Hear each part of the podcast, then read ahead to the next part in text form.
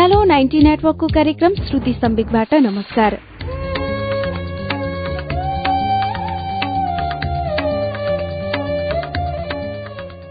उज्यालो ninety network काठमाडौँसँगै देशभरिका सत्रवटा FM स्टेशनहरूबाट हरेक मंगलबार र शुक्रबार राति नौ बजेको नेपाल खबरपछि कार्यक्रम श्रुति सम्वेक प्रस्तुत हुन्छ।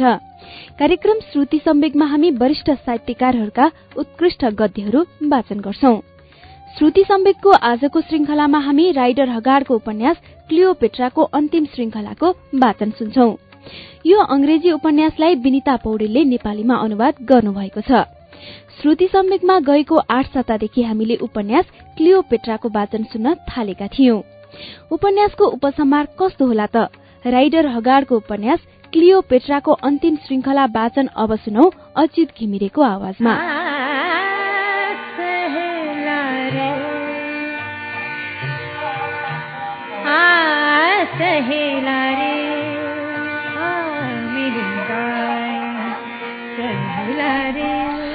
धेरै बेरसम्म म आफ्नो पिताको लास लिएर बसेर रोइरहेँ।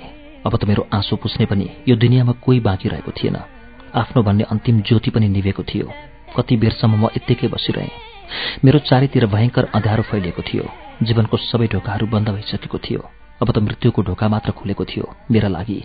तर मर्न यति सजिलो कहाँ थियो र? पिताले मर्ने बेलामा भन्नुभएको थियो बदला बदला बदला। तर बदला लिनको लागि पनि त शक्तिको आवश्यकता हुन्छ। त्यो शक्ति त मलाई देवी माताले मात्र दिन सक्छन्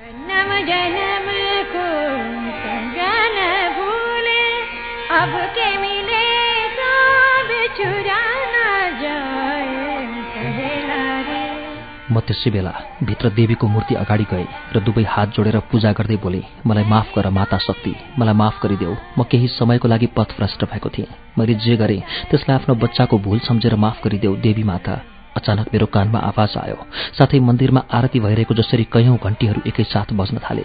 हर्मासिस जो पहिला मेरो छोरो थियो मैले तिम्रो आवाज सुने। तिमीले यति धेरै पाप गरेका छौ कि अब म तिमीलाई आफ्नो छोरो भन्न सक्दिनँ। यदि तपाईँ मलाई आफ्नो छोरो मान्नुहुन्न भने मलाई यो पृथ्वीबाट माथि लग्नुहोस् माता। अब त यो दुनियाँमा बस्न चाहन्न। मलाई मुक्ति दिनुहोस्।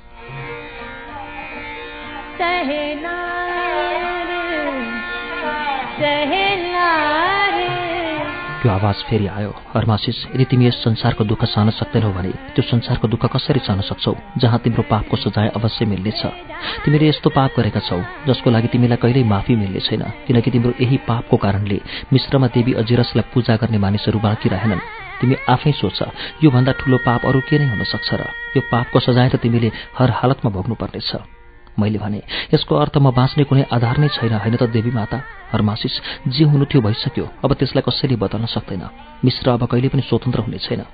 मिश्रको लागि देवी देवता एउटा कथा बनेर रहनेछन्। बाहिरका मानिसले यस देशको धर्मलाई बदलेर आफ्नै देशको धर्म प्रचलनमा ल्याउनेछन् र यहाँको सबै धर्म र रीतिरिवाजहरू मेटिएर जानेछन्। यो देवताहरूको धरती अपवित्र हुनेछ। नयाँ धर्मका मानिसहरूले आफ्नै पूजा गराउनेछन् र हाम्रो धर्मलाई मजाक बनाउनेछन्। हर्मासिस यो सबै तिम्रो कारणले भएको हो। तिमीले कति ठूलो पाप गरेका छौ। सोच तिमीले के गर्यौ? केवल एउटी स्त्रीको लागि तिमीले आफ्नो धर्मलाई मेटायौ। हर्मासिस बासना पूर्तिको लागि तिमी यति पतित भइसक्यौ।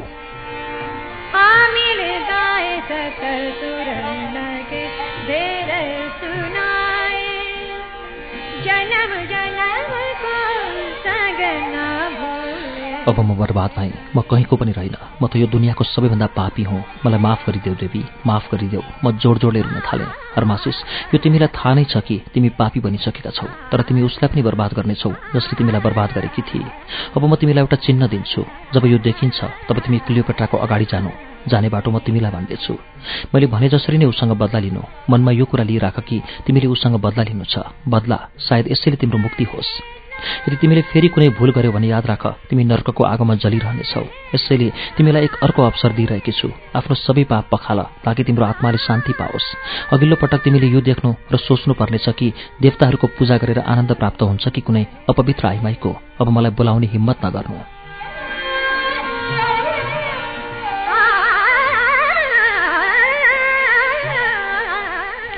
यति भएर देवीको आवाज आउन बन्द भइसकेको थियो। कोठामा फैलिएको प्रकाश पनि समाप्त भइसकेको थियो। अब मेरो पिताको लास मेरो काखमा थियो। देवीको आवाज बन्द भए पनि मेरो मनमा एउटा नयाँ प्रकाश उत्पन्न भयो। देवीले मलाई अर्को एउटा अवसर दिइन्। अब म देवताहरूबाट फेरि दया प्राप्त गर्न सक्थेँ। यसै कारण मेरो मनबाट बोझ हट्यो। थाहा छैन कति बेला मलाई निद्रा लागेछ। म आफ्नो पितालाई काखमै लिएर निधाएछु।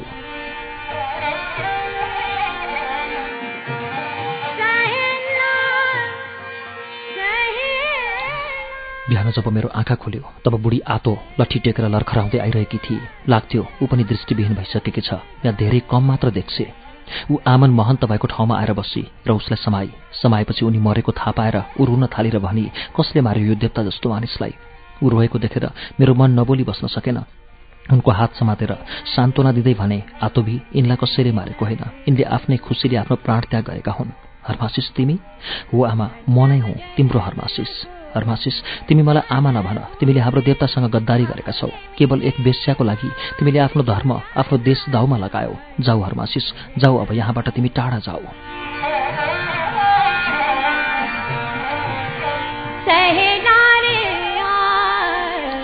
मैले भने आतो माता यो तिमी के भनिरहेकी छौ?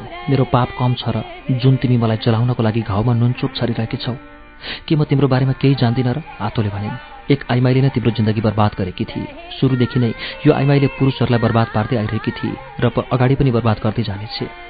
मैले त्यो आइमाईलाई पहिला देखेकी थिएँ। म यो पनि भन्न सक्छु कि यस्तै सुन्दर आइमाई न पहिला थिए न पछि नै हुनेछे। आइमाई भनेको देवताहरूले छोडेको एउटा तीर हो जसले पुरुषहरूको छाती चिरिदिन्छ। तिमी पनि किन यो पापको भागीदार बन्यौ? त्यो नागिन सुन्दरीलाई जसले देख्नेछ त्यो फस्नेछ। ऊ धेरै सुन्दर छे तर यसको साथसाथै ऊ त्यसलाई डस्छे जसले उसलाई प्रेम गर्छ। त्यही नागिनले आफ्नो दरबारबाट सबै कहानहरूलाई निकालेकी थिए। यसैका मिश्रका देवी देवताहरूको पूजा गर्न यसैले रोक लगाएकी थिए। तर हर्मासिस यो नसोच कि आमन महन्त तिमीलाई गरिब छोडेर गए। उनले तिम्रो लागि एउटा गुप्त खजाना गुफाभित्र लुकाएर राखिदिएका छन्। त्यसको हकदार तिमी नै हौ।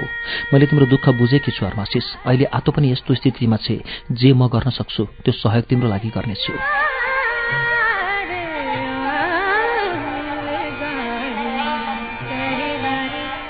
मेरो पिताले मलाई छोडेर गए आमा। मैले दुःख भरिएको स्वरमा भने तिमी यिनको चिन्ता नगर।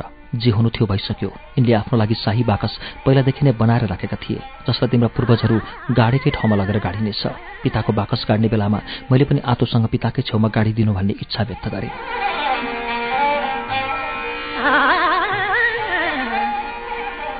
त्यसपछि म पुरै दुई महिना बिस दिन आतो माताको घरको एक गुफामा लुकेर अनुकूल समयको प्रतीक्षा गरिरहेँ। मेरो दारी जुङ्गार कपाल धेरै लामो भएको थियो।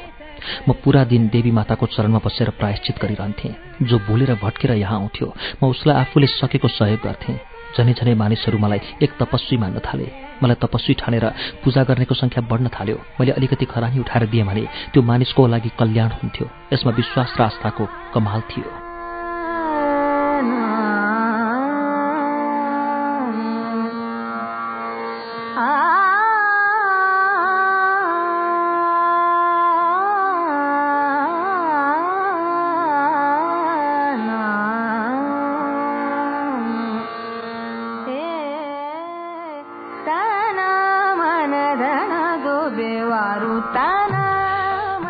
चाहन्थेँ हरमासिसलाई लुकाएर एउटा नयाँ व्यक्तित्व निर्माण गर्नु मेरो ध्येय थियो।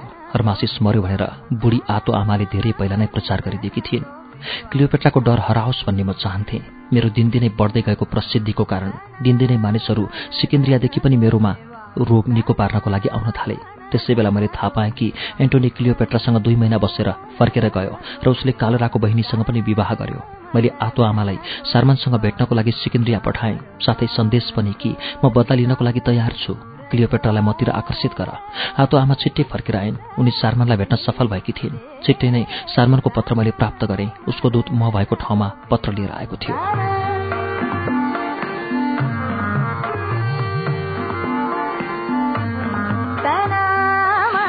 पत्रमा लेखिएको थियो मिश्रको महान तपस्वीको चरणमा महारानी क्लियोपेट्राको अभिवादनसहित तत् निवेदन। महात्मन तपाईँको करुणको कृतिको चर्चा हाम्रो कानसम्म आइपुगेको छ। हाम्रो टाउकोबाट दुश्चिन्ताको भार हटेको छ। यदि हाम्रो इच्छा पूरा भयो भने हामी तपाईँलाई सम्पत्तिले पुरिदिनेछौँ। क्षमा यो प्रलोभन होइन बरु एक विरहिणीको पुकार हो र बदलामा तपाईँले जे माग्नुहुनेछ त्यो पूजाको फूल सदृश पारितोषिक हुनेछ। हामी केवल यो बताउने कृपा गरिरहेका छौँ कि हामी आफ्नो एन्टोनीलाई कसरी प्राप्त गर्न सक्छौँ। ऊ आफ्नै नयाँ पत्नीको मोहजालमा फँसेर हामीलाई नै बिर्सिन थालेको छ। तपाईँको कृपाको इच्छुक क्लियोपेट्रा मैले तत्कालै जवाफ लेखेँ।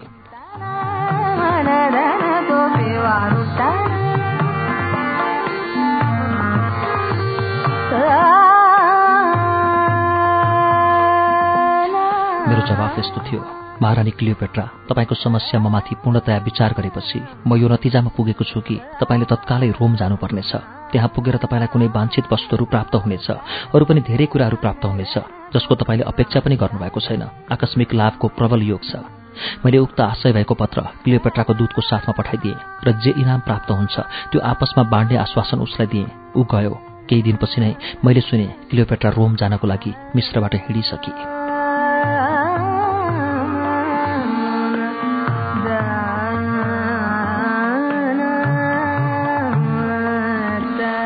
सधैँको जसरी मेरो भविष्यवाणीले यो साबित गरिदिएको थियो कि मेरो प्रायश्चितले रङ ल्याइरहेको छ। मेरो आध्यात्मिक शक्ति पुनः जागृत भइरहेको छ। भयो यो कि क्लियोपेट्रा रोम पुग्ने बित्तिकै एन्टोनी क्लियोपेट्राको काखमा आएर ढल्यो। नयाँ श्रीमतीको जादु कर्कलाको पातको पानी जस्तै गरी झरेको थियो। एन्टोनीले एक प्रेम पागलले जसरी उसलाई अप्नायो र आफ्नो राज्यको केही भाग क्लियोपेट्रालाई दियो। क्लियोपेट्रा अब मसँग सल्लाह नलिकन कुनै काम गर्दिनथे। बिस्तारै बिस्तारै एन्टोनी पनि मेरो भक्त बन्यो।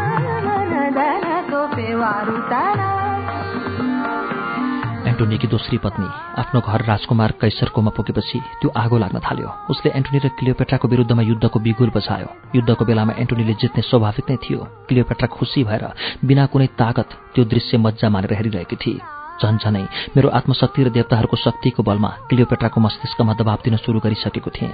उसको विचारमा म मरिसकेको थिएँ। यसैले मेरो विद्यालय उमाथि पूर्णतया असर गरिरहेको थियो। त्यो बेला क्लियोपेट्रा र एन्टोनी सम्मिलित भएको युद्ध कैसरको युद्धपोततिर अगाडि बढिरहेको थियो। मैले उसलाई तीव्र मानसिक झट्का दिएँ।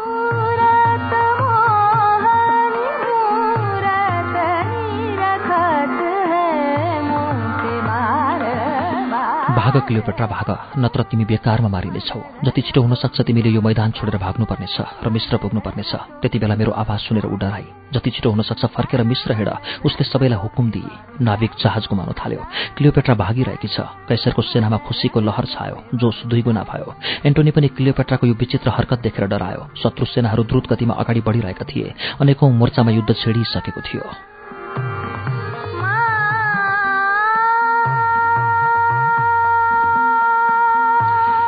अन्तत उसको साहसले पनि जवाफ दियो। उसले पनि पछाडि हट्न सुरु गर्यो। बिहान अर्धनिद्रामा मैले पिताको स्वर सुने। प्रतिशोध दिने उपयुक्त समय आइसक्यो हरमासिस तिमीले मनदेखि नै गरेको प्रार्थना देवताहरूले स्वीकार गरिसकेका छन् र तिम्रो साथमा छन्। शत्रुको हौसला लगभग परास्त भइसकेको छ। म ओछ्यानबाट उठेको मात्र थिएँ। एउटा रथ ढोकामा आएर रोकियो।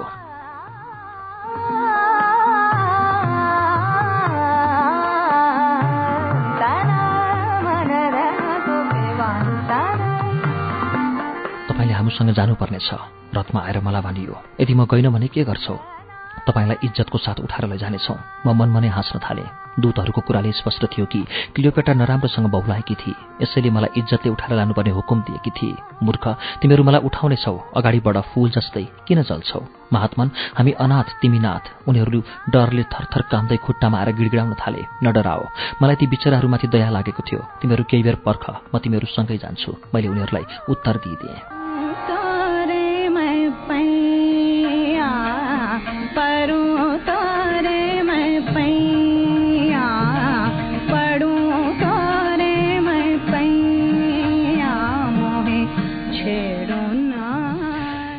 नौ वर्षपछि मैले सिकन्द्रियामा कदम राखेँ। यही त्यो सहर थियो जसले मसँग मेरो सबै थोक छिनेको थियो तर यसपटक म पुरै सतर्क भएर सफलताको झण्डा लहराउन आएको थिएँ। क्लियोपेट्राले मेरो लागि संसारको सबै सुविधा जुटाइदिएकी थिए।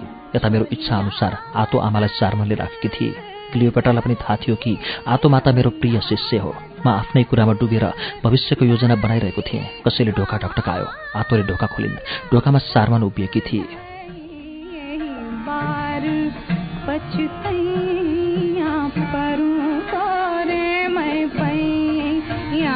म महान तपस्वी श्रीमान अल्पसको लागि महारानीको आवश्यक सन्देश लिएर आएकी छु। ल्याउ सारमानलाई गौरवपूर्ण रूपले हेरेर आफ्नो दायाँ हात अगाडि बढाए। सारमान विदा मागेर पछाडि हटी। को हौ तिमी?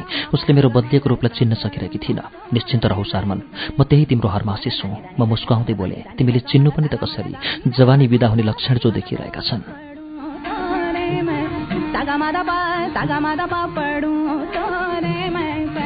सार्मनले छक्क पर्दै मलाई हेरी र स्वर चिनी। त्यसपछि प्रसन्न हुँदै धेरै कुराहरू गर्न थाली। धेरै कुरा गरिसकेपछि ऊ मुख्य कुरामा आई। क्लियोपेट्रा र एन्टोनी हारिसकेका छन्। एन्टोनीको धेरैजसो सेना विद्रोह गरेर कैसरको सेनामा गएर मिलेका छन्। यो एन्टोनी साला त्यही होइन जसले क्लियोपेट्रासँग भनेको थियो दुई दासीहरू सार्मन र इरास प्राप्त गर्नको लागि युद्ध गरिरहेको छ। हो त्यही सायद अहिलेसम्म म स्वेच्छाले उसकोमा पनि गइसक्थेँ होला। यदि मलाई यो नागिन क्लियोपेट्रा र एन्टोनीको मरेको मुख हेर्न मन नलागेको भए म तिम्रो प्रेम तिम्रो वचन र आफ्नो प्रतिशोधको लागि बाँधिएर बसेकी थिएँ। सार्मनले भनी यी सबैको अन्त्य नजिकै छ। तिमी चिन्ता नगर। एन्टोनी यो समयमा कहाँ छ? एउटा टापुमा मुख लुकाएर बसेको छ भन्ने सुनिँदैछ। उसको दिमाग जुगबिसले खायो रे। उटपट्याङ खालको प्रलाप गरिरहन्छ रे। बाहिरको दुनियाँमा निस्कनै डराउँछ रे। क्लियोपेट्राले उसलाई बोलाए कि बोलाए छ तर ऊ आउनको लागि तयार नै छैन। तिमीलाई यहाँ बोलाउनुको कारण पनि त्यही थियो। क्लियोपेट्रा तिमीसँग जादुको छडी प्राप्त गर्न चाहन्छे जसको बलमा उसलाई फर्काउन सकियोस्। मैले मुस्काउँदै सोधेँ मैले कहिले जानुपर्नेछ? सारमन उठी। अहिले यसै समय। म पनि उठेँ। हिँड। सावधान भएर रहनु। ऊ पुरै राक्षसहरू कि हजुरामा छे? कतै तिमीलाई नचिनोस्। तिमी चिन्ता नगर सारमन। के तिमीले चिनेकी थियौ र अल्पस नै हरमासिस हो भनेर? तिमीले त चिन्न सकेकी थिएनौ भने उसले के चिन्न सक्छ र?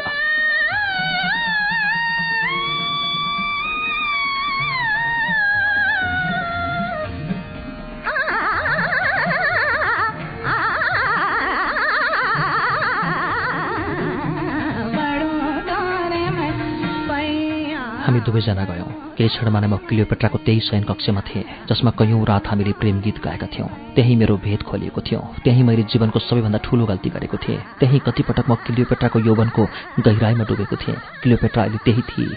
उसको आँखामा उदासी देखिरहेको थियो। उसले मलाई घुरेर हेरी तर उसको उदासीमा कुनै अन्तर आएको थिएन। मैले बुझिहालेँ उसले मलाई चिनिन।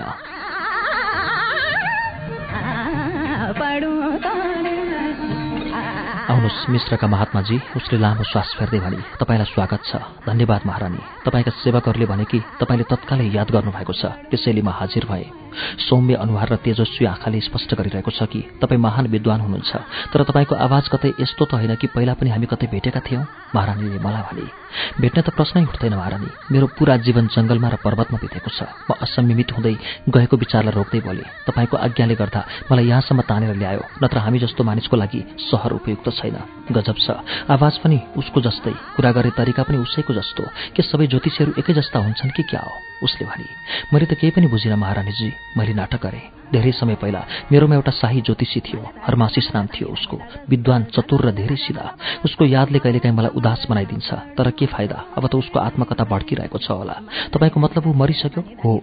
ए मनमा नै म मुस्कुराएँ। स्पष्ट थियो कि त्यो नागिनलाई धोकामा राख्नको लागि म सफल भएको थिएँ।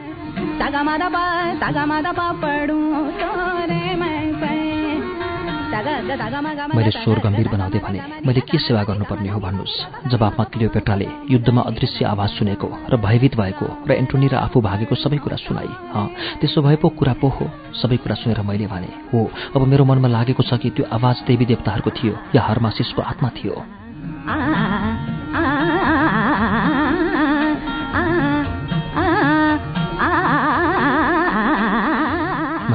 महारानीलाई अझ जालमा राख्न थाले। यदि तपाईँको हरमासीसँग कुनै भावनात्मक सम्बन्ध थियो भने हुन पनि सक्छ। उसैले पहिलाको भावनाबाट प्रेरित भएर तपाईँलाई चेतावनी दिएको होस् या फेरि तपाईँले उसँग मिलेर कुनै देवताको अपमान गरेको थियो कि यस्तो क्रियाकलापबाट रिसाएर देवी देवताहरूले पराजित भएको कारण यस प्रकारले भयभीत पारिरहेका छन् तर जे पनि हुन सक्छ। तर मेरो एन्टनी किन आइरहेको छैन? सायद तपाईँलाई थाहा छैन ऊ मेरो सर्वस्व हो। म चाहन्छु कि तपाईँ मेरो विश्वस्त साथी सारमनलाई लिएर टापुमा जानुहोस् र उसलाई यसरी सम्मोहित गर्नुहोस् कि ऊ त्यहाँबाट दौडदै आएर मेरो काखमा बसोस्। म तपाईँलाई यति धन दिनेछु कि त्यति तपाईँले सोच्नु पनि भएको छैन होला उसले मलाई भने। कृपया धनको कुराकानी बिचमा नल्याउनुहोस्। स्वार्थवश दिइएको सल्लाह सधैँ व्यर्थ हुने गर्छ। यदि मैले यस्तो गरेँ भने मेरो शक्ति नष्ट भएर जानेछ।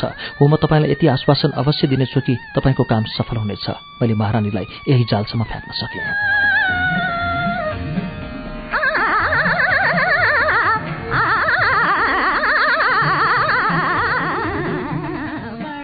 हामी अहिले उज्यालो नाइन्टी नेटवर्कको कार्यक्रम श्रुति सम्वेकमा राइडर हगाडको उपन्यास क्लियोपेट्रा सुनिरहेका छौं।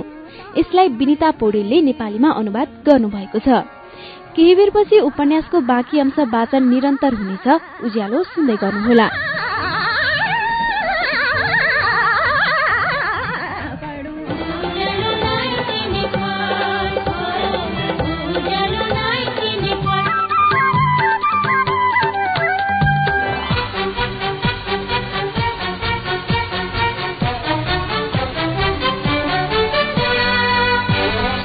कुरा प्रष्ट विचार। Ujyaalo ninety network.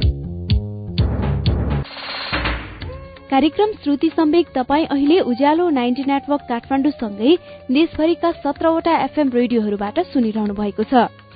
श्रुति सम्वेकको आजको श्रृंखलामा हामीले राइडर हगाडको उपन्यास क्लियो पेट्राको अन्तिम श्रृंखला सुनिरहेका छौं। उपन्यासको बाँकी अंश अबको क्रममा।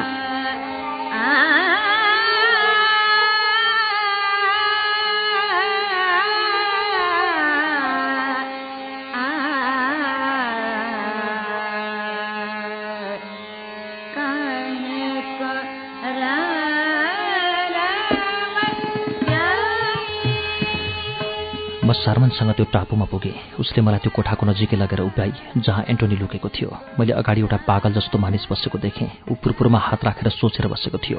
दारी जुङ्गा कपाल बढेर लामो लामो भएको र चिन्ताको लहर प्रष्टसँग उसको अनुहारमा देखिएको थियो। ऊ धेरै चिन्तित देखिरहेको थियो। शर्माले नमस्कार गरी ऊ घुरेर हेर्न थाल्यो। किन आयो कि यहाँ? उसले रिसाएर सोध्यो। महारानी क्लियोपेट्राले यो वैद्यराजलाई तपाईँको सेवामा पठाउनु भएको ठूलोभन्दा ठूलो समस्यालाई एक पलमा नै समाधान गरिदिनुहुन्छ उहाँले। उसो भए के मेरो दुःख पनि यिनले हटाइदिनेछन् त। अवश्य यसमा कुनै शङ्का नै छैन शार्माले जवाफ दिए। उसो भए यो भन यिनको देवताहरूको प्रयोग गरेर मेरो सान र वैभव फर्किनेछ जुन एन्टोनी आफ्नो जीवनमा कहिल्यै हारेको थिएन। उसको इज्जतमा दाग लागेको छ। त्यो मेटिन्छ? अह मेटिने छैन। छैन यिनीसँग मेरो कुनै रोगको उपचार छैन। मेरो उपचार मसँग छ र त्यो हो मृत्यु उसले यति भन्यो।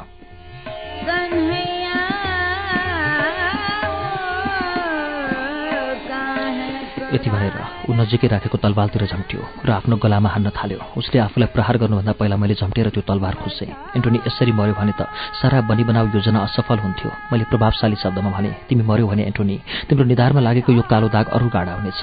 मानिसहरूले भन्नेछन् कि एन्टोनी कायर थियो यसैले उसले आत्महत्या गर्यो। होइन उसको स्वर काम्यो। यति मात्र होइन तर अलिकति क्लियोपेटाको बारेमा पनि सोच्नुहोस् जसले आफ्नो सबै कुरामा तपाईँलाई समर्पित गरिन् र तपाईँकै सहारामा बाँचिरहेकी छिन्।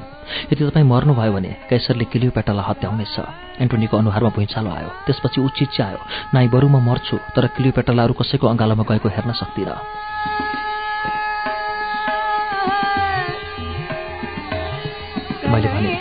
क्लियोपेटालाई अरूको हुन नदिन। तिमी जिउँदो हुनु जरुरी छ। मर्नु होइन। तिमी वीर हौ। जित हार जस्तो उतार चढाव त प्रत्येक राजाको जीवनमा आउने गर्छ। तर तिनीहरूले बहादुरी साथ यो परिस्थितिको सामना गर्छन्। तिमी जस्तो मुख लुकाएर आत्महत्याको प्रयास गर्दैनन्। म के गरौँ महात्माजी? ऊ छटपटायो फर्केर मिश्र हिँड क्लियोपेट्रासँग। ऊ आँखा बिचाएर तिम्रो बाटो हेरिरहेकी छ। तर म त्यहाँ गएँ भने कैसरले पराजित राजा भनेर मलाई कैद गर्नेछ। यस्तो त तब हुन्छ जब तिमी यसरी नै मुख लुकाएर यहाँ बस्नेछौ। आज नभए भोलि त उसलाई थाहा हुनेछ कि तिमी यहाँ लुकेका छौ। जबकि सत्यता यो हो कि अहिले तिमी पुरै हारिसकेका छैनौ। अहिले तिमीसँग मिश्रको सेना छ र मिश्रको सेनामा अझै पनि यति शक्ति छ कि उनीहरू सानातिना राजालाई हराउन सजिलै सक्छन्। हो त नि एन्टोनीको अनुहारमा रक्त सञ्चार भयो। ल्याउ यो विशेष दबाई हो खाऊ यो अमृत हो। मैले दबाईको शिशी उसलाई दिएँ। अमृत हो या विष? एन्टोनीको आँखा झुक्यो। कतै यस्तो त होइन त्यो धुर्त महारानी मेरो काटिएको टाउको कैसरको सेवामा पठाउन चाहन्छे। म उसको प्रेममा पागल भए पनि प्रेमको नाममा पुरुषहरूलाई बेवकुफ बनाउने उसको कहानी मैले धेरै सुनिसकेको छु। यो तिम्रो भ्रम हो एन्टोनी हेर यति भनेर मैले द्रव्यको एक घुटको पिएँ। एन्टोनीले सिसी खोसेर एकै सासमा सबै सिसी खाली गरिदियो। केही क्षणमा नै उसको आँखाको तेज फर्कियो। कुनै घोर अँध्यारोमा बत्ती भले जस्तै गरी उसको अनुहारमा चमक आयो।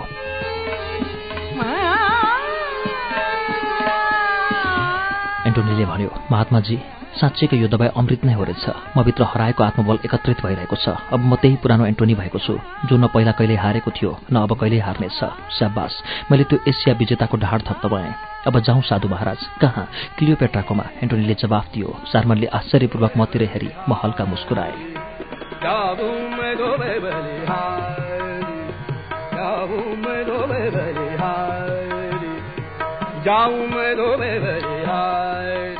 मेरो एन्टोनी मेरो प्रियतम तिमी कहाँ गएका थियौ। तिमी बिना क्लियोपेट्रा कसरी बाँच्छे भन्ने पनि तिमीलाई याद रहेन? एन्टोनी पुग्ने बित्तिकै क्लियोपेट्रा हामी दुवैजनाको अगाडि उसलाई सुमिरहेकी थिए। म सोच्न थालेँ क्लियोपेट्रा जस्तै सुन्दर नागिनलाई बुझ्नको लागि स्वयं जगत निर्माताले नै पृथ्वीमा जन्म लिएको भए सायद उनै क्लियोपेट्रालाई बुझ्ने पहिलो पुरुष बनिने थियो। त्यो रात एन्टोनी आएको खुसीमा एउटा ठूलो भोजको आयोजना गरिएको थियो। त्यसमा रक्सी र मासुको व्यवस्था प्रचुर मात्रामा गरिएको थियो। पुरै रात रक्सीको मधोसीमा डुब्न उद्यत भएको थियो। सार्मन छिटो छिटो म भएको ठाउँमा आए। जाऊं रोवे बरिहार उसले भने क्लियोपेट्राले धेरै कडा किसिमको विष मगाएकी छ। मलाई बुझ्न गाह्रो भएन कि एन्टोनीको दिन अब पूरा भइसकेको छ। तैपनि म सोचाइको जोलुङ्गोमा हल्लिरहेँ। सार्मन विष लिएर गई। केही बेरमा उसले भने क्लियोपेट्राले एउटा ताज त्यो विषमा डुबाएर राखेकी छ। भोजमा आएका प्रमुख अफिसरहरूको साथसाथै युनानी रोमी धनाड्य स्टेटहरूको एउटा ठूलो जमघट थियो त्यहाँ। म पनि त्यो विचित्र नाटक हेर्नको लागि त्यो पार्टीमा उपस्थित भएँ। त्यो विषालु ताजले कसको ज्यान लिने हो मैले हेर्नु थियो। क्लियोपेट्रा एन्टोनीलाई धेरै रक्सी पिलाइरहेकी थिए यदि कैसरले हामीमाथि विजय प्राप्त गर्यो भने हामी भारततिर जानेछौँ। त्यहाँका बासिन्दा मिश्रका जनता जस्तै सिधा साधा र सरल छन्। त्यहाँ हामीलाई कुनै अप्ठ्यारो पर्ने छैन। क्लियोपेट्रा एन्टोनीसँग दबेको स्वरमा भनिरहेकी थिए एन्टोनी उसको प्रेम देखेर दङ्गदास थियो।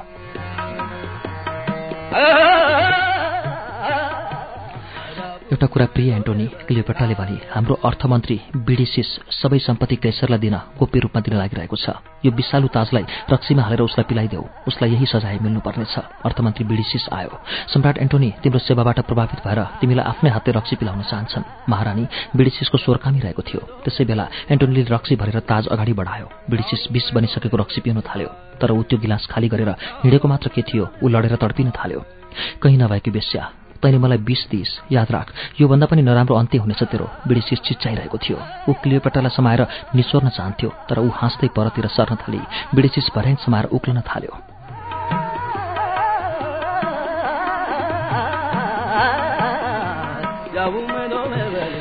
केही बेरपछि जब ऊ शान्त भयो तब एन्टोनीले आश्चर्य मान्दै सोध्यो यो कस्तो खेल खेल्यो तिमीले? यसको अर्थ के थियो? यसको अर्थ यो थियो कि एउटा गद्दारलाई यसरी नै सजाय दिइन्छ र तिमीलाई विश्वास दिलाउनु थियो। तिमी आफ्नो मनबाट यो भ्रम हटाइदेऊ कि म तिमीलाई समाप्त गर्न चाहन्छु। यदि मैले यस्तो चाहन्थेँ भने ब्रिटिसको ठाउँमा तिम्रो लास लडिरहेको हुने थियो। तर तिमीलाई केही हुनुभन्दा पहिला म आफै मरु भन्ने म चाहन्छु। क्लियोपेट्रा मेरी रानी एन्टोनी मक्क परेर। क्लियोपेट्राको काखमा गयो। बस्दै बोल्यो तिमी मेरी हौ केवल मेरी। क्लियोपेट्रा उसँग उत्तिकै टाँसी जस्तो सबैको अगाडि उसलाई आत्मसात गर्न चाहेकी होस्।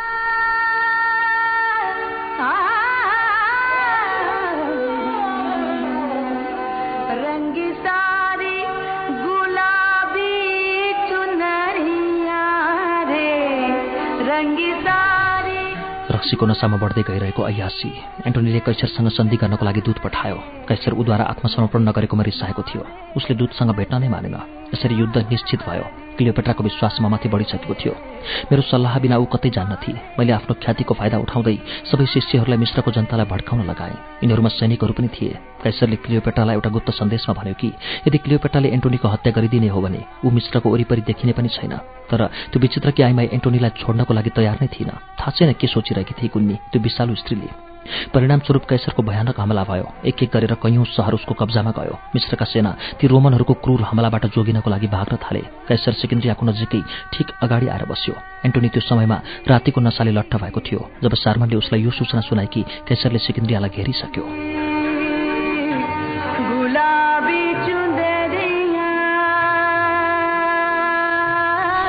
एन्टोनी अब रिसले आगो भयो। उसले तलवार झेक्यो। पवित्र देवताहरूको कसम म तँलाई छोड्ने छैन क्लियोपेट्रा। तैँले मसँग गद्दारी गरिस्। होइन मैले गद्दारी गरेकी छैन क्लियोपेट्रा दृढ स्वरमा बोली। भोलेर पनि यस्तो नगर्नु नत्र पछुताउने छौ। मैले सोच्न पनि सकेकी थिइनँ कि सेनापति सिलियोकस त्यो दुष्ट कैसरसँग गएर मिल्नेछ र उसको सेना सिकिन्द्रियामा घेर्न सफल हुनेछ। उसका स्वास्नी छोराछोरी यहीँ छन्। यिनीहरूलाई म अहिले नै कैद गराउनेछु। एन्टोनी टाउको समाएर बस्यो। सार्मन मुस्कुराई। यो सब काम उसैको हो। क्लियोपेट्राले बुझे कि अब ऊ बस्न सक्ने छैन। कैसरले कि उसलाई मार्नेछ कि बन्दी बनाउनेछ। उसले आफ्नो समाधिको अवस्था गरी र मेरो अगाडि आई। तिमी सफल हुन सकेनौ अल्पस। तिम्रा सबै भविष्यवाणी यो दुःखको समयमा गलत साबित भयो। अब तिमी मेरो लागि यस्तो विष ल्याइदेऊ जसलाई जिब्रोमा राख्ने बित्तिकै मेरो मृत्यु होस्। साथै मलाई थोरै मात्र कष्ट होस्। तपाईँ चिन्ता नगर्नुहोस् महारानी। म यस्तै दबाई दिनेछु जसले कुनै कष्ट दिने छैन र तपाईँलाई मृत्युको निन्द्रा लगाइदिनेछ। मैले उत्तर दिएँ। त्यसपछि बाहिर स्वर मचियो एन्टोनी अमर रहन्। हामीले हेऱ्यौँ अगाडि एन्टोनी घोडामा सवार भएर नग्न शरीर लिएर उभिएको थियो।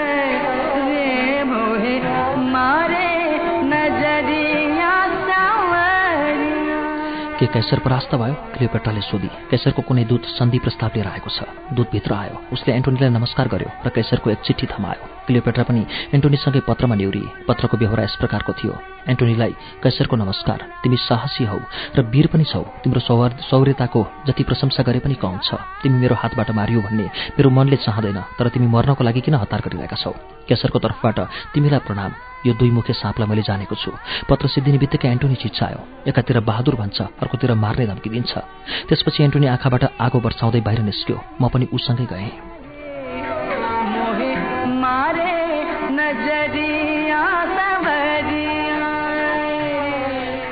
उसले आफ्ना सबै सैनिकहरूलाई आफूतिर एकत्रित गर्यो र नाङ्गो तलवार नचाउँदै गर्छ्यो मेरा बहादुर साथीहरू आजसम्म एन्टोनी तिमीहरूको सहयोगले कहिले हारेको छैन तर आज यो नाथे कैसरले मलाई मार्ने धम्की दिएको छ। मैले फैसला गरेको छु कि या म लडाईँ जितेर आउँछु या प्राण त्याग्नेछु। यदि म मरेँ भने मेरो खजनालाई सबैले बराबर बाँडेर लिनु नत्र सधैँको जसरी विजय हाम्रो साथमा हुनेछ। बोल तिमीहरूलाई डरपोकको जिन्दगी चाहिन्छ कि वीरताको मृत्यु? मृत्यु सबैले एक स्वरमा भने जित या मृत्यु? अब हाम्रो राजा मर्न र मार्नको लागि हाम्रो अगाडि उभिएको छ भने हाम्रो पाइला कसरी पछाडि हट्न सक्छ? एन्टोनीले आँखा चम्क्यो। सैनिकहरूको अनुहारमा पनि चमक आयो। उनीहरू साँच्चैकै मर्न र मार्न तयार भएका थिए। मलाई बुझ्न समय लागेन कि एन्टोनी सैनिकहरूमा उत्साह भर्न सफल भएको थियो जसको बलमा ऊ जित्दै आएको थियो। एन्टोनीका सैनिकको जोस देखेर मलाई लाग्यो अब कैसरको मृत्यु टाढा छैन।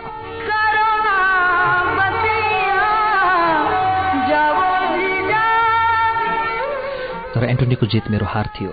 यसैले म पनि उसलाई विजयी भएको देख्न चाहन्थेँ। क्लियोपेट्रा जस्तै विशालु साँपलाई मार्नु अगाडि उसको एन्टोनीलाई समाप्त पार्नु जरुरी थियो। एन्टोनी जाने बित्तिकै म सैनिकहरूको नजिकै गएँ। सैनिकहरूमध्ये जसले मलाई चिन्थे उनीहरू छक्क परे। सुन साथीहरू तिमीहरू शान्त भएर बस्नु किनकि म जान्दा जान्दै तिमीहरूलाई मृत्युको मुखमा जाँदै गरेको हेर्न चाहन्न। यसैले मैले यहाँसम्म आउनु पर्यो के भन्नुहुँदैछ महात्माजी? कैयौँ मानिसहरू विस्मयले बोले झुट र धोका हो यो सब। जे गर्नु छ त्यो तिमीहरूकै इच्छा। त्यसो त यो सब कुराहरू मलाई देवताले बताएका हुन्। एन्टोनीको अन्त्य नजिक आइरहेको छ। त्यसैले तिमीहरूको स्वास्नी छोराछोरीलाई सम्झेर मैले आउनु पर्यो जसले गर्दा म तिमीहरूलाई बचाउन सकौँ। या त यहाँबाट भाग या कैसरसँग मिल। मैले सल्लाह दिएँ।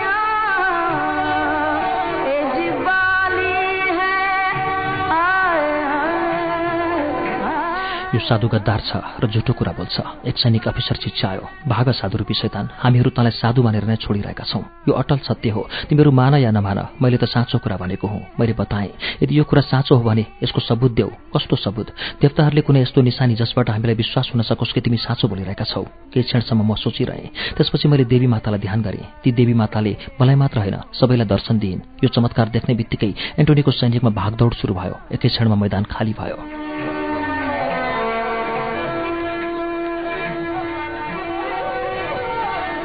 बिहान एन्टोनी आफ्नो सेनाहरूको साथमा कैसरको सेना भएको ठाउँतिर अगाडि बढ्यो। साथै ऊ जोसिलो भाषणको घुट पनि आफ्ना सेनाहरूलाई पिलाइरहेको थियो। तर युद्धको मैदानमा पुग्ने बित्तिकै उसका सेनाले सेतो झण्डा लहराएको देखेर उसको पाउ भारी भयो। पुरै सेनाको विद्रोहात्मक रवैया देखेर एक क्षणको लागि स्तब्ध भयो। त्यसपछि ऊ युद्धभूमिबाट भाग्नुमा नै आफ्नो भलाइ हुने सोचेर भाग्न थाल्यो। म टाढै बसेर एन्टोनीको हार र मेरो जितको तमासा हेरिरहेको थिएँ। त्यसपछि सार्मनको साथमा महलतिर गएँ। त्यसै बेला एन्टोनी बहुला जस्तो भएर मेरो नजिक आयो। हारेको कारणले उसको अनुहारको रङ बदलिएको थियो। ऊ घोडामा चढेर चिन्तित मुद्रामा हाम्रो अगाडि उभिएको थियो। कैसरको विजयी सेना तेजसँग महलतिर आइरहेको थियो। एन्टोनीका वफादार सैनिकले उसलाई आएर भने महाराज हिँड्नुहोस् कैसरका सैनिकहरू तपाईँको खोजीमा यहाँ आइरहेका छन्। उनले मसँग भने साधु अल्पस जाऊ तिम्रो महारानीलाई मेरो अन्तिम प्रणाम सुनाइदेऊ। यो भनिदिनु कि उसले हामीलाई धेरै धोका दिए। हँ धोका दिनु त त्यो नागिनको सबैभन्दा पहिलो काम हो। आजसम्म उसले धोका पाएको अरू कसैलाई के नै दिएकी छ र? मैले मनमा नै भने अनि सार्मनलाई लिएर क्लियोपेट्राकोमा गएँ। के खबर लिएर आयो? हाम्रो ज्योतिषी? क्लियोपेट्राले मलाई देख्ने बित्तिकै सोधी खबर त नराम्रो छ। यस समय एन्टोनीले आफ्नो हार स्वीकार गरिसकेको छ। उसले जाने बेलामा मलाई तपाईँको लागि सन्देश छोडेको थियो कि? तपाईँले उसलाई धोका दिनुभयो अरे? यो कुरा झुटो हो। मैले एन्टोनीलाई धोका दिएकी छैन ऊ कराई। तर अब उसले भनेर त केही हुनेवाला थिएन। महारानी जो हार्छ ऊ दुःखी हुन्छ। फेरि एन्टोनी जस्तो बहादुर मानिस जसले तीन चौथाइ दुनियाँमा विजय पाएको थियो उसको मनलाई झन् कति ठूलो दुःख लागेको होला। अब तपाईँ आफै यस विषयमा सोच्नुहोस्। म के सोच्न सक्छु र? अब मैले सोच्नको लागि बाँकी नै केही छैन। मैले जीवनको अन्तिम बाजी पनि हारेँ। म एन्टोनीसँग भेट्न चाहन्छु। ऊ मलाई छोडेर किन गयो? क्लियोपेट्राले भने।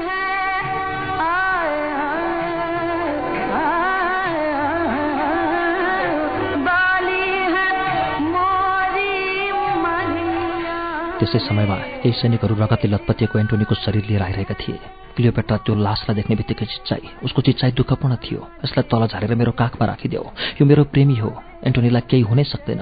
मसँग नभेटिकन यसलाई केही हुनै सक्दैन। यो मेरो प्रेमी हो। कुनै पनि प्रेमी आफ्नो प्रेमिकासँग नभेटिकन कतै जान सक्दैन। लिएर आओ मेरो प्रेमीलाई। म उसलाई मेरो काखमा राखेर प्रेम गर्नेछु।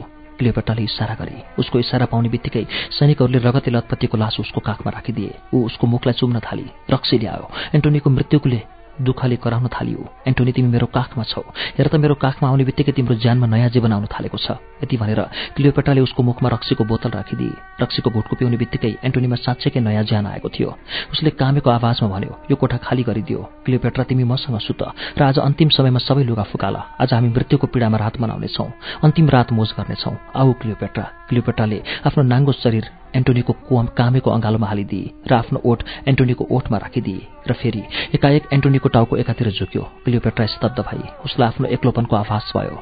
जुन एन्टोनीको काँधमा हतियार राखेर उसले आफू अरू शक्तिशाली बन्ने योजना बनाएकी थिए त्यो योजना एन्टोनीको मृत्युसँगै सकिएको थियो।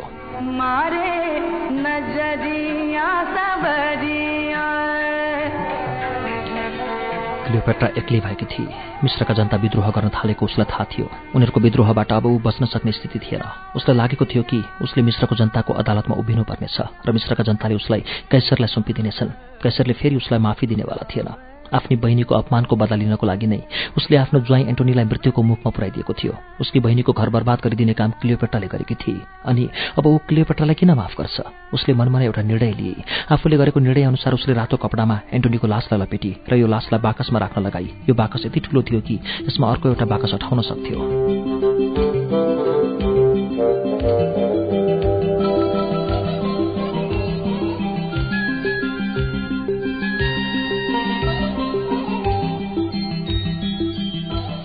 त्यो बाकसलाई पत्थरको विशाल सन्दुकमा क्लियोपेटाले राख्न लगाई। उसको इच्छा थियो कि ऊ मरेपछि एन्टोनीसँगै गाडियोस् म पनि मरेपछि हामी दुवैजना एउटै समाधिमा रहनेछौँ। उसले आफ्नो इच्छा सारमनसँग व्यक्त गरी यसपछि ऊ दुःखको सागरमा डुबी जगमगाएको महल पनि अब उसलाई अँध्यारो लाग्न थालेको थियो। मृत्युको कालो छायाले हर समय आफ्नो पिछा गरिरहे जस्तो उसलाई लागेको थियो। केही दिनपछि उसको दरबारमा कैसरको दूत उपस्थित भयो र केसरको सन्देश सुनायो। आजको तीन दिनपछि बादशाह केसर तपाईँलाई भेट्न आउनुहुनेछ। उहाँले फैसला गर्नुभएको छ कि एन्टोनीको तर्फबाट जन्मिएका दुवै सन्तानलाई रोम पठाइदिनु। उनीहरूलाई उनले आफ्नो विजय जुलुसको रथको पछाडि बाँधेर उत्सव मनाउनेछन्।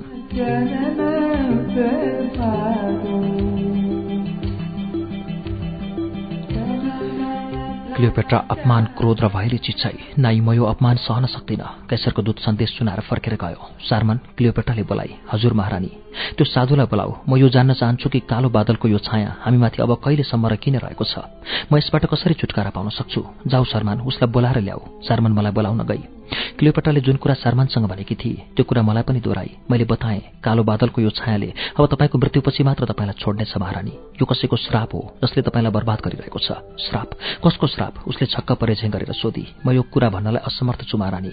तपाईँ नै याद गर्नुहोस् तपाईँले कोसँग यति ठूलो विश्वासघात गर्नुभएको थियो? तपाईँले अवश्य नै कसैलाई धोका दिनुभएको छ? लाग्छ यो मिश्रका सम्पूर्ण जनताहरूको श्राप तपाईँलाई लागिरहेको छ। ओह उफ! क्लियोपेट्रा बेचैनी र चिन्ताले भरिएको भावमा आफ्नो टाउको थाम्दै बोली। उसको अनुहारमा छटपट्टिको भाव स्पष्ट रूपमा देखिएको थियो। उसले आफ्नो टाउको थामी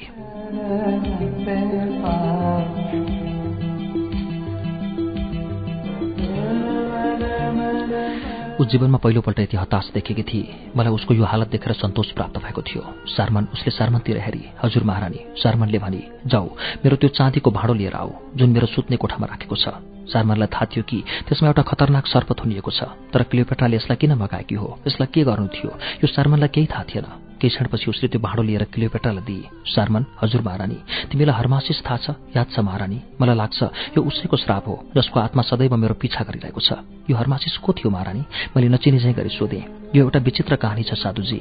म तिमीलाई पनि अवश्य बताउनेछु। मेरो अन्त नजिक आइसकेको छ। यसैले म झुटो बोल्ने छैन। हरमासिस तिमी जस्तै धेरै ठूलो विद्वान थियो। ऊ धेरै सुन्दर नौजवान थियो। तर मैले हरमासिस विरुद्ध षड्यन्त्र रचेँ। ऊ मलाई यो राज सिंहासनबाट हटाएर आफ्नै सिंहासनमा बस्न चाहन्थ्यो। ऊ आफ्नो षड्यन्त्रमा सफल पनि हुने थियो। तर त्यो दिन राति मेरो वफादार दासी सारमनले आएर मलाई सबै कुरा भनिदिए सारमन आफै पनि त्यो षड्यन्त्रमा सामेल थिए। तर ऊ हरमासिसलाई प्रेम गर्थे। जब हरमासिसले उसको प्रेमीलाई अस्वीकार गर्यो तब उसले बदला लिनको लागि उसको षड्यन्त्रको पर्दाफास गरेकी थिए। यही होइन त सारमन हो महारानी सारमनले स्वीकार गरी मैले मनमा नै सोचेँ तब मेरो शङ्का गलत थिएन। मैले मनको भावलाई लुकाउँदै सोधेँ अनि के भयो त महारानी? के तपाईँले हरमासिसलाई मृत्युदण्ड दिनुभयो? होइन होइन। ऊ छिटो छिटो बोली मैले हरमासिसलाई मृत्युदण्ड दिइनँ। बरु उसलाई आफ्नो प्रेमजालमा फसाएर मैले उसबाट दुनियाँको सबैभन्दा ठूलो मनकुराको खजना हासिल गरेँ। त्यो खजनाको भेद हरमासिसलाई मात्र थाहा थियो। मैले उसको सहयोग लिएर त्यो खजना प्राप्त गरेँ। फेरि मैले उसलाई अपमानित मात्र गरिनँ।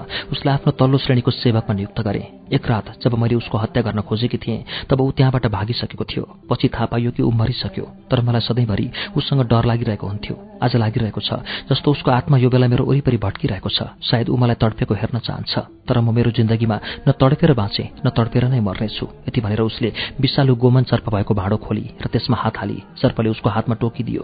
क्लियोपेट्रा त्यसको पीडाले तडपिन थाली तडपेको स्वरमा भनी म जलिरहेको छु साधु अल्पस म गइरहेको छु। विदा विदा क्लियोपेट्रा।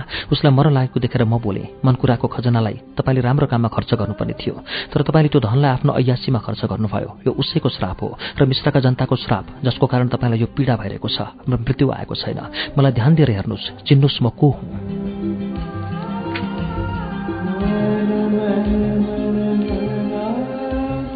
तिमी क्लियोपेट्राका आँखाले मलाई चिने र उसले भाइ हरमासिस। हो क्लियोपेट्रा म। मैले नै बदला लिनको लागि तिम्रो सबै कुरा बर्बाद गरेँ। मैले नै एन्टोनीको सेनालाई विद्रोह गर्नको लागि उक्साएको थिएँ। हेर क्लियोपेट्रा मैले आखिरमा आफ्नो बदला लिएरै छोडेँ। जुन सारमन मेरो विरुद्ध थिए ऊ पनि आज मसँग मिलेकी छ। ऊ हरमासिस मेरो हरमासिस तिमी मलाई प्रेम गर्थ्यौ। औ एकपटक मेरो छातीमा टाँस्यौ जसमा तिमी कति रात टाउको राखेर सुतेका थियौ। आज फेरि एकपटक मेरो छातीमा टाउको राखेर सुत। त्यसै समय एउटा ठूलो चमेरो कोठामा छिर्यो त्यो त्यही चमेरो थियो जुन हामीले मनकुराको चिहानमा देखेका थियौँ। ऊ क्लियोपेट्राको ताजमा मडारिन थाल्यो र यसको साथसाथै उसको कण्ठबाट हल्का चिच्याहट निस्क्यो। ऊ फेरि कहिले नउठ्ने गरी सुती हरमासिस मैले आफ्नो काम पूरा गरिदिएँ। आज मेरो सबै पाप मेटियो। म पनि अब बिदा चाहन्छु। यति भनेर शर्मनले आफ्नो लुगामा लुकाएर राखेको बिस पिए मैले देख्दा देख्दै सारमन र क्लियोपेट्राको त्यही अन्त भयो। मैले पनि त दुनियाँभरिको पाप गरेको थिएँ। ती मानिसहरूको सजाय मैले पाउने छु तर मेरो कारणले देशवासीहरूले जे सहनु पर्यो त्यसको सजाय मलाई सायद मृत्युपछि मिल्नेछ। ऊ मेरा प्यारा मिश्रका बासिन्दाहरू। म देखिरहेको छु कि विदेशी सेनाले मेरो देशको धरतीमा पाइला टेकिरहेका छन् धार्मिक स्थलको अपमान गरेका छन् र पनि देवताहरू चुप लागेरै बसेका छन्। अब त देवी देवताहरू केवल कथा बनेर रहनेछन्। देवी देवताहरूलाई भुलेर मानिसहरूले आफ्नो परलोक बिगारिरहेका छन्। म आफै पनि यो संसारबाट गइरहेको छु। मैले क्लियोपेट्रासँग आफ्नो बदला लिएँ तर उसको प्रेमको साथसाथै अब त सबै कुरा समाप्त भइसक्यो छ।